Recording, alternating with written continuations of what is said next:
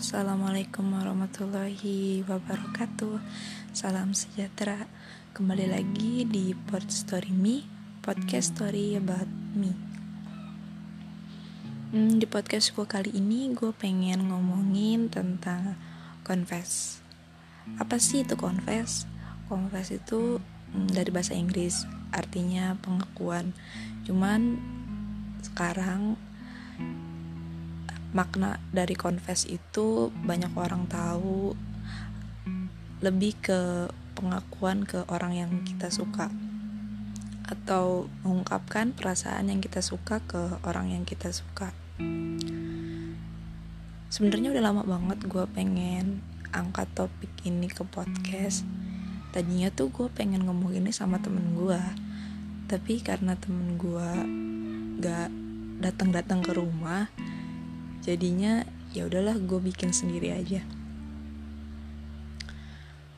Well, ngomongin tentang confess, mungkin untuk sebagian orang atau beberapa orang melakukan confess itu sesuatu hal yang mudah atau mungkin sepele buat dilakuin.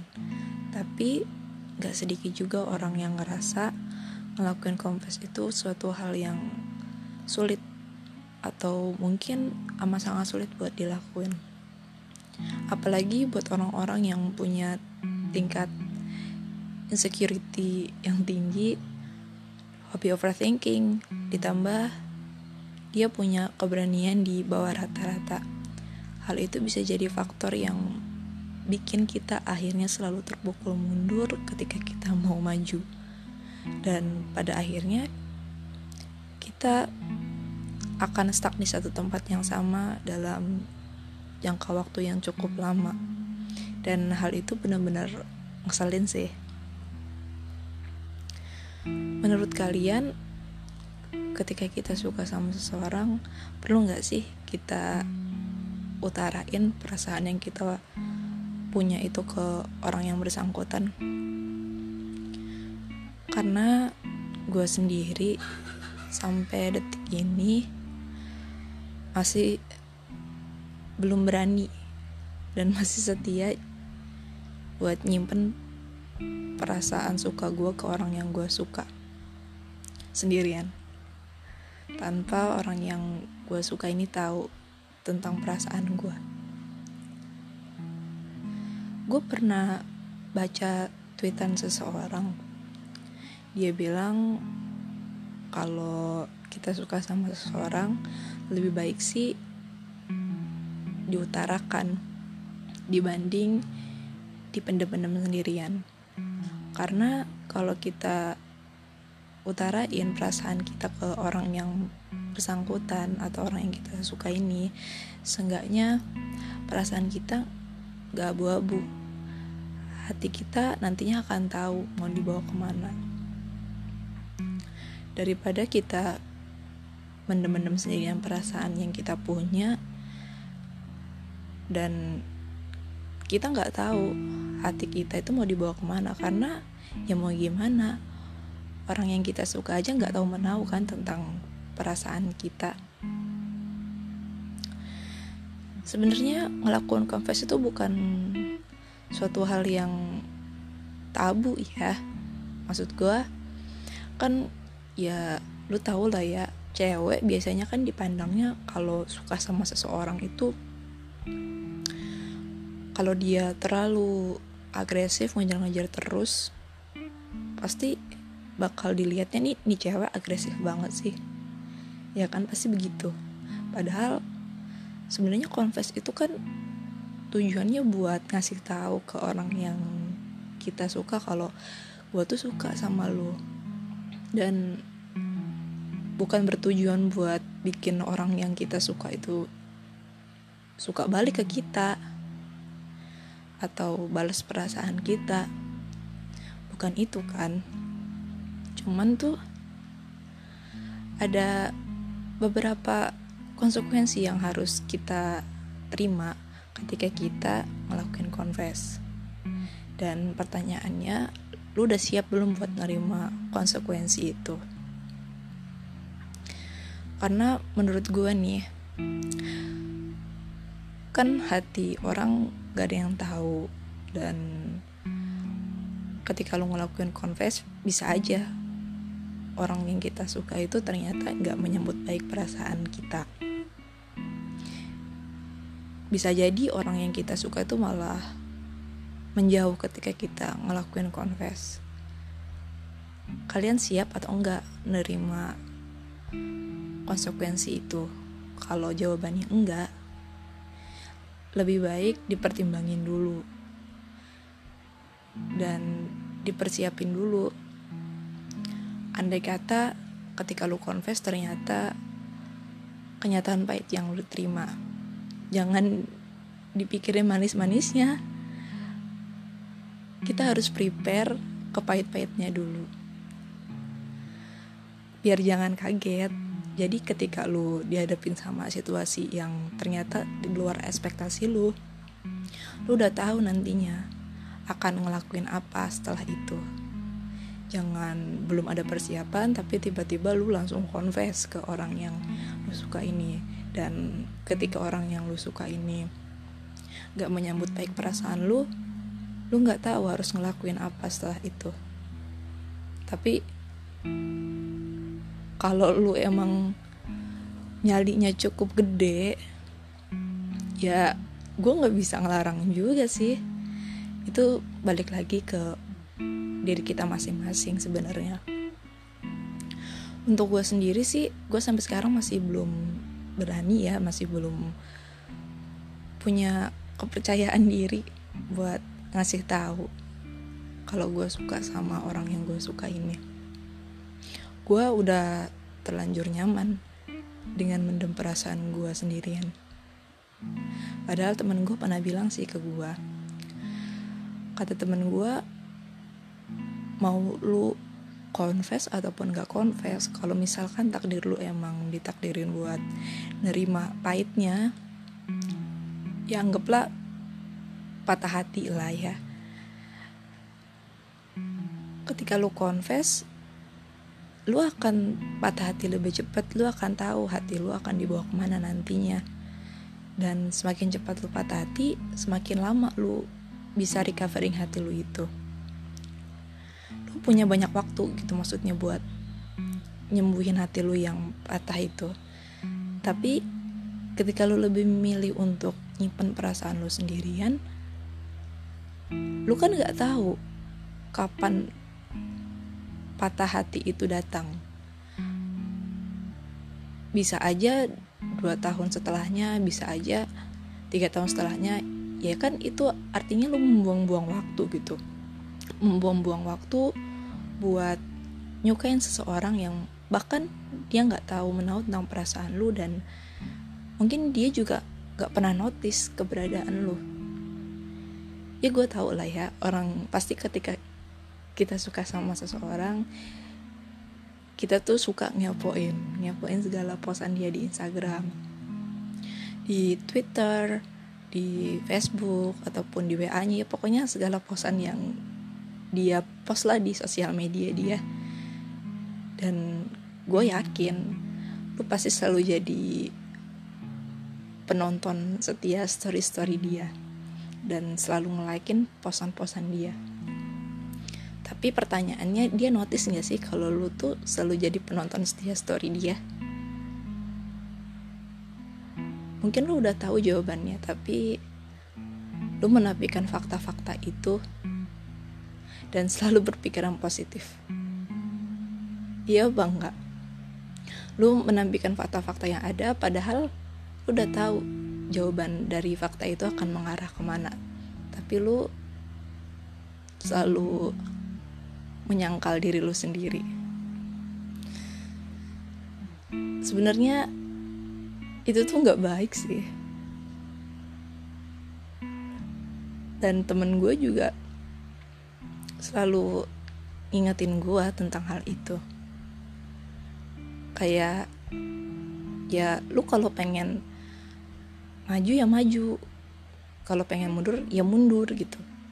Jangan lu tuh kagak jelas gitu perasaan lu mau dibawa kemana. Diem-diem Emang dengan diamnya lu dia bakal tahu dengan sendirinya? Enggak kan?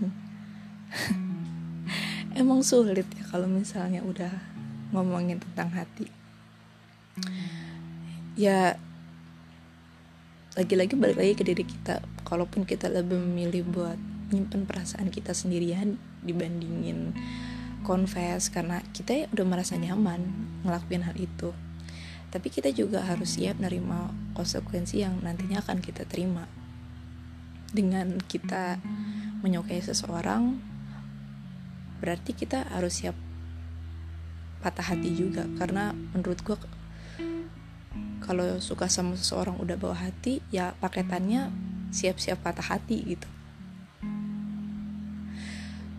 Dan ketika lu nantinya patah hati, lu jangan menyalahkan siapa-siapa, apalagi nyalahin dia.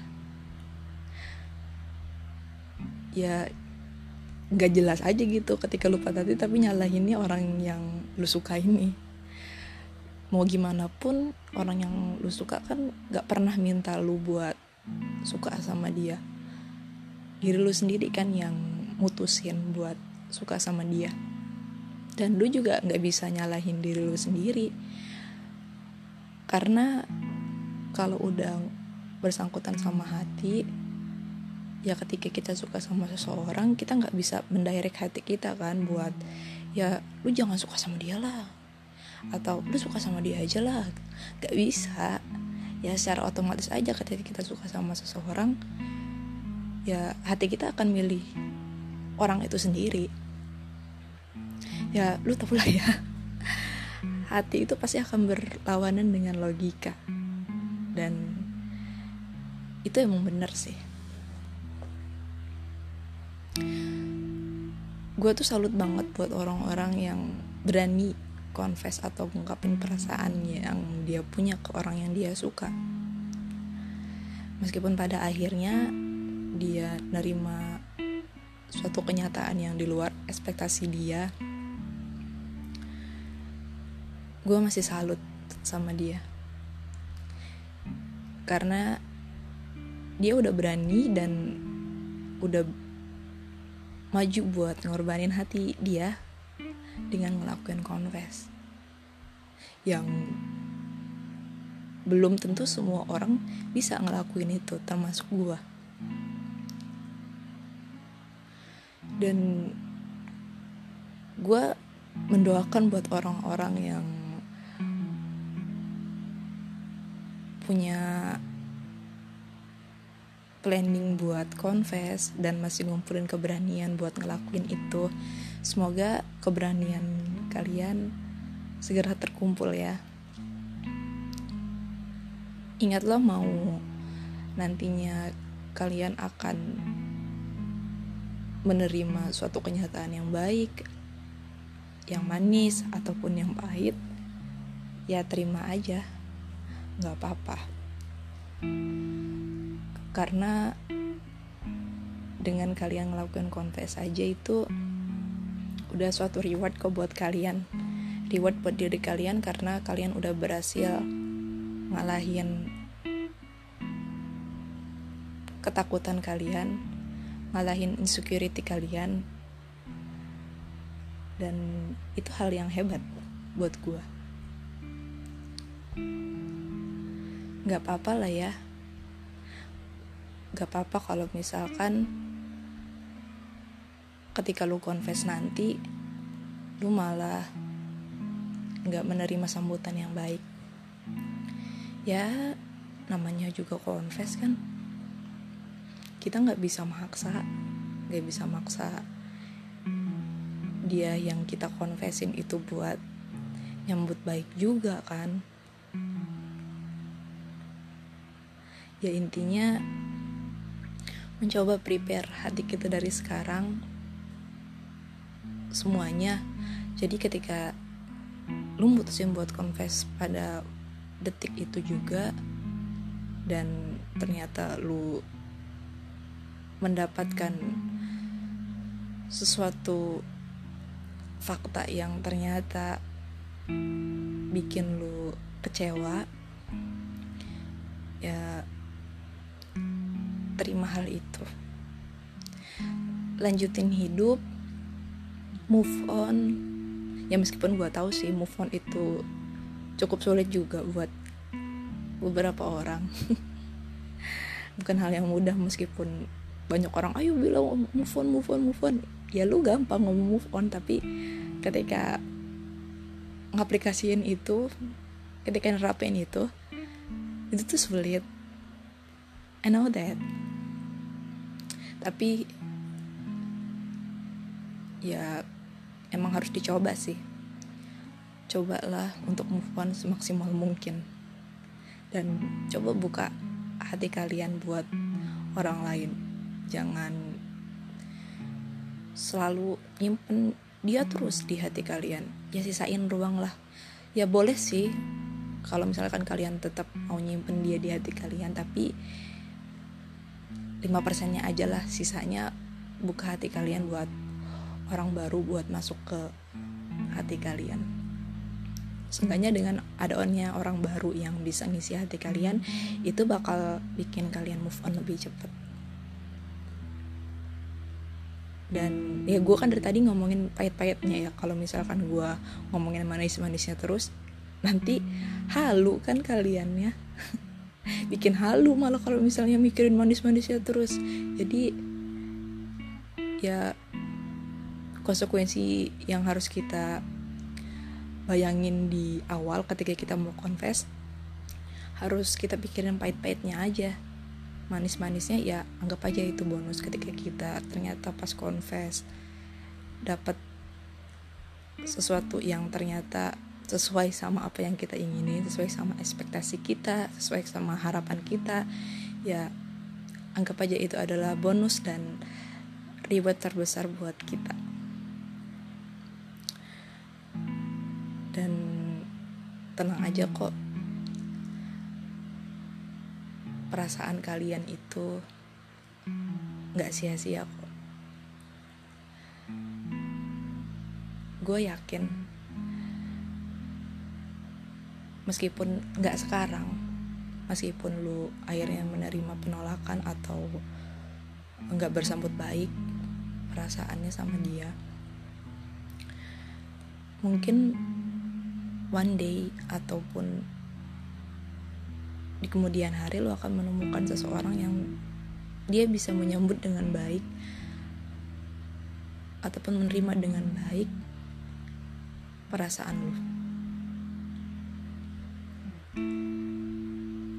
Tenang aja kok, Allah tuh selalu nyiapin planning-planning yang indah. Kalau satu planning kita ternyata gak sesuai sama harapan, dan ya lu pasti believe dong ya, yakin kalau misalkan Allah tuh udah nyiapin jodohnya masing-masing buat kita. Dan jangan takut, kalau jodoh tuh emang gak akan kemana kok.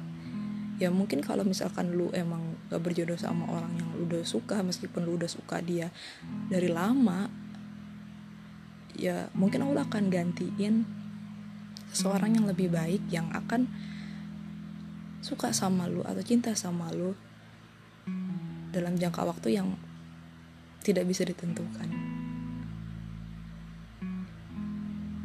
Kita kan gak akan tahu takdir kita akan gimana. Ya udah sih, gitu aja pembahasan gue tentang confess. Meskipun agak sedikit kemana-mana, tapi ya intinya sih tetap ngomongin tentang confess ya. Makasih udah dengerin podcast gue kali ini. Ketemu lagi di podcast gue selanjutnya. Wassalamualaikum warahmatullahi wabarakatuh. Bye.